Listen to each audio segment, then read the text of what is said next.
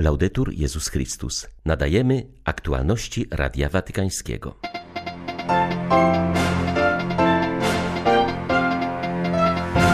Dziś Światowy Dzień Chorego. Papież zachęca z tej okazji do większej troski o osobistą relację z cierpiącymi. Pandemia dotkliwie dotknęła katolickie szkolnictwo. W Stanach Zjednoczonych odnotowano najwyższy od pół wieku spadek zapisów na nowy rok szkolny. Jutro 90. rocznica założenia Radia Watykańskiego. Swoje życzenia nadesłał nam najstarszy słuchacz, siostra André Randon, która dziś obchodzi swoje 117 urodziny. 11 lutego witają Państwa Krzysztof Bronk i Łukasz Sośniak. Zapraszamy na serwis informacyjny. Dziś Światowy Dzień Chorego. Papieskie przesłanie z tej okazji zostało ogłoszone już przed miesiącem. Franciszek proponuje w nim terapię polegającą na zatrzymaniu się, wsłuchaniu oraz nawiązaniu bezpośredniej i osobowej relacji z drugim, zauważa brat Carlo Mangione, kamilianin, dyrektor szpitala w Cazorri koło Neapolu. Podkreśla, że Franciszek przestrzega również przed ryzykiem popadnięcia w hipokryzję. Można ją przezwyciężyć, stając obok cierpiącego brata lub siostry. To zatrzymanie się jest ważne, ponieważ zbyt często jesteśmy zajęci robieniem czegoś w zabieganiu. Nie bierzemy pod uwagę emocji, a przede wszystkim nie uwzględniamy tego, co chory do nas mówi. Prawdziwa miłość nie tylko odpowiada na oczekiwania chorego, ale również na niewyrażone potrzeby z jego strony, uważa Kamilianin. Włoski szpitalnik zwraca uwagę, że ma to ogromne znaczenie w przypadku chorych na COVID-19, ponieważ pandemia powoduje dodatkowe podwójne cierpienie chorego dotkniętego samotnością z dala od rodziny oraz jego bliskich, którzy nie mogą mu towarzyszyć. To rodzi potrzebę wzbudzenia niejako dodatkowej miłości, bliskości ze strony personelu medycznego oraz wolontariuszy, ale w obecnym czasie nie tylko pacjenci dotknięci koronawirusem przeżywają silne i traumatyczne doświadczenie. Dotyka ono także tych, którzy cierpiąc na inne choroby zostają często pominięci w opiece zdrowotnej, nie wspominając już o biednych, mówi brat Carlo Mangione. Czasami wydaje się, że miłość ma jedynie wymiar społeczny, że chodzi o filantropię i pomoc drugiemu. Papież Franciszek przypomina nam, że naszym pierwszym zadaniem jako ochrzczonych jest to związane z uświęceniem, podejmowanie wysiłku, aby być jak Jezus, który dał nam przykład bliskości w stosunku do biednych i chorych. Kiedy szukamy konkretnych inspiracji na drogę uświęcenia i stawania się lepszymi, Papież Franciszek wskazuje nam przykład wielu świętych oraz służby, jaką realizował Jezus, opartej na międzyosobowej relacji z chorymi. To służba, która pomaga nam na drodze doskonalenia siebie. Święty Kamil mówił, że chciałby mieć sto ramion, aby złagodzić cierpienia wielu chorych. Dzisiaj te sto ramion to ramiona personelu medycznego. Sanktuarium w Lourdes we Francji obchodzi rocznicę pierwszego objawienia się Maryi Bernardecie Subiru, które miało miejsce w grocie Massabielle 11 lutego 1858 roku. To właśnie na pamiątkę tego wydarzenia jest dziś obchodzony Światowy Dzień Chorego. Początek objawień miał miejsce 162 lata temu. Młoda Bernadetta, zbierając drewno na opał, weszła do groty, gdzie usłyszała dźwięk, który brzmiał jak podmuch wiatru. Wyznała, że zobaczyła zobaczyła panią ubraną na biało, miała na sobie suknię, welon, niebieski pas i żółtą różę na każdej stopie. 11 i 12 lutego odbywają się Dni Lourdes, które gromadzą w sanktuarium pielgrzymów z całego świata obchodzących Światowy Dzień Chorego. Został on ustanowiony przez Jana Pawła II w 1992 roku w hołdzie Matce Bożej z Lourdes. Ten rok jest szczególny dla posługujących w sanktuarium, którzy pracowali przez całą zimę aby ułatwić przybycie pielgrzymów w czasie pandemii. Większość jednak przyjechała bez chorych. Wirus pogrążył działalność gospodarczą Lourdes. Wiele hoteli wciąż nie zostało otwartych, większość sklepów pozostaje zamknięta. Miasto liczy 13 tysięcy mieszkańców, z czego 4 tysiące jest bezrobotnych. Ponad rok po tym, jak pandemia dotknęła Koreę Południową, miejscowy kościół rozważa nowe pomysły duszpasterskie, których zadaniem będzie efektywniejsza ewangelizacja, bliższy kontakt z ludźmi i troska o ich życie duchowe w szczególnych warunkach, jakimi są przedłużające się obostrzenia sanitarne. Życie religijne przenosi się z budynków kościołów do mieszkań. Aby poradzić sobie ze zmianami, kościół musi przejść długi proces odnowy, poszukać nowych sposobów na prowadzenie działalności duszpasterskiej, uważa ksiądz Chung Hiwan, dyrektor Instytutu Kultury i Teologii Katolickiej w Seulu. Zaraz po wybuchu pandemii koreański kościół spontanicznie zaangażował się w pomoc ludziom najbardziej potrzebującym. Wierni przygotowywali paczki z żywnością i artykułami pierwszej potrzeby, organizowali zrzutki pieniężne dla osób najuboższych.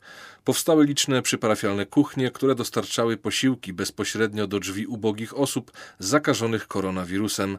To stworzyło bliskość z wieloma ludźmi, którzy do tej pory trzymali się z dala od kościoła.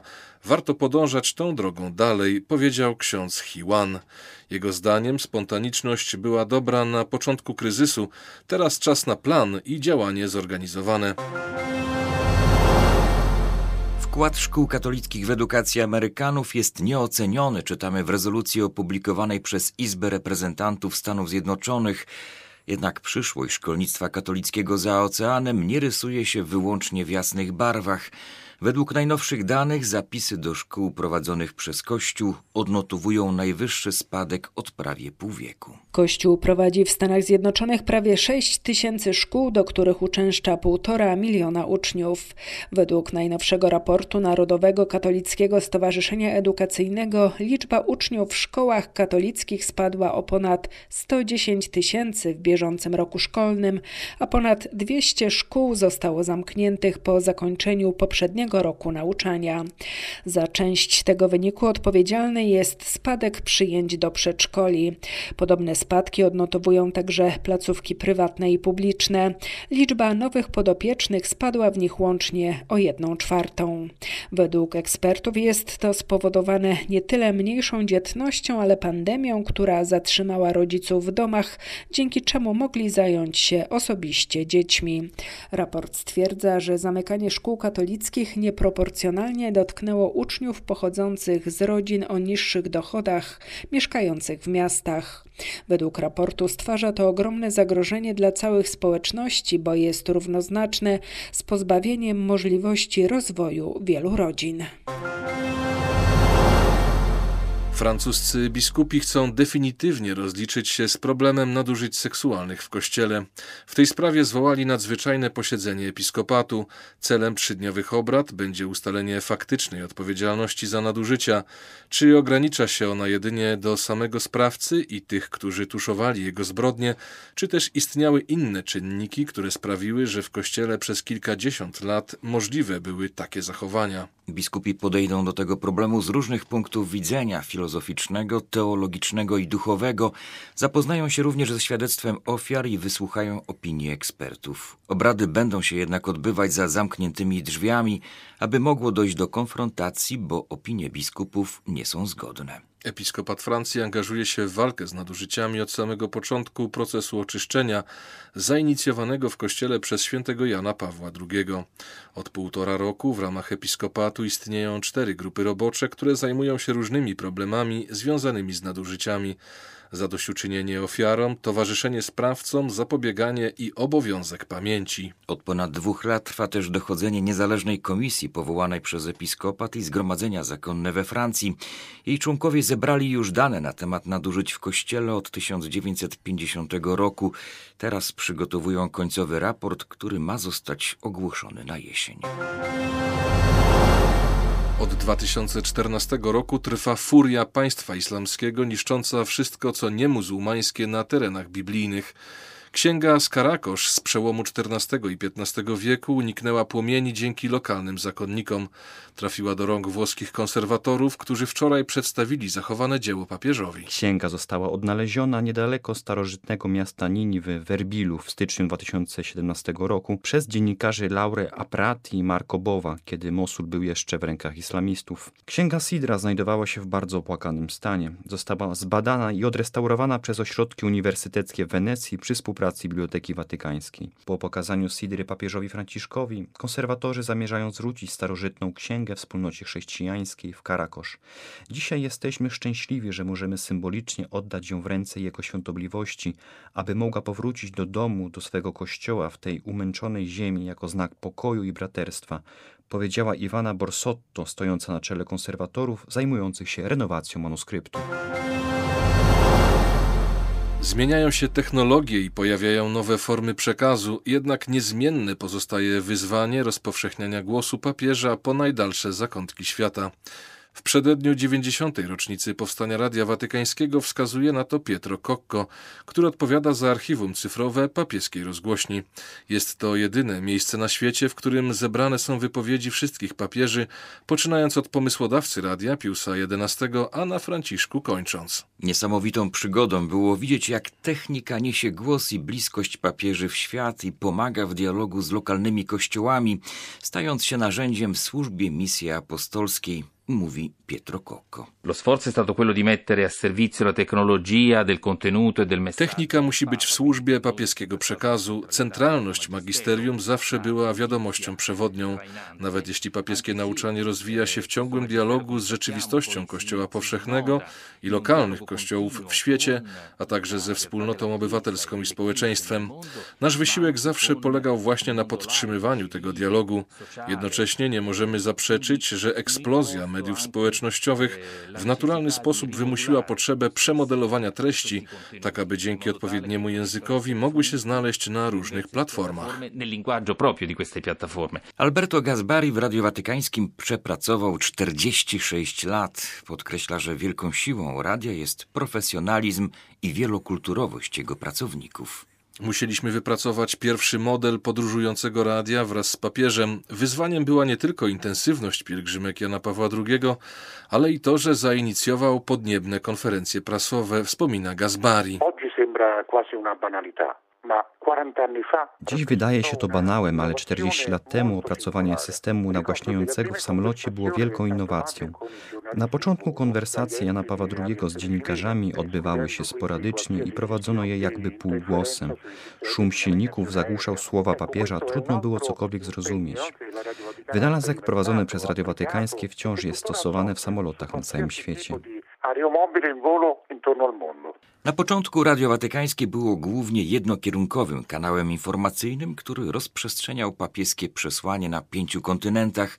Zmienił to Paweł VI, zachęcając do informowania również o tym, co dzieje się w kościołach na całym świecie. Rozszerzenie przekazu wiązało się również z powstaniem kolejnych redakcji językowych. Polski głos był jednym z pierwszych, które pojawiły się w papieskiej rozgłośni. Po raz pierwszy zabrzmiał już w 1931 roku, czyli miesiąc po inauguracji radia. Jednak regularne programy w języku polskim są nadawane od 24 listopada 1938 roku. Obecnie głos papieża emitowany jest w 41 językach. Wielką siłą Radia Watykańskiego wciąż pozostają programy nadawane na falach krótkich, docierają w te regiony, gdzie Kościół jest prześladowany, bądź gdzie chrześcijanie nie mają dostępu do internetu. Z okazji jubileuszu do Watykanu płyną życzenia od słuchaczy z całego świata.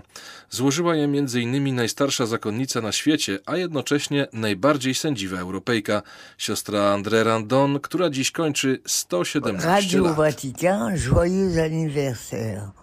90 ans, mais c'est jeune. Priez pour moi et je prie pour vous. Radio Watykańskie wszystkiego najlepszego z okazji urodzin. 90 lat, ależ wy jesteście młodzi. Módlcie się za mnie, a ja będę modlić się za was, powiedziała siostra Randon. Były to aktualności Radia Watykańskiego. Laudetur Jezus Chrystus.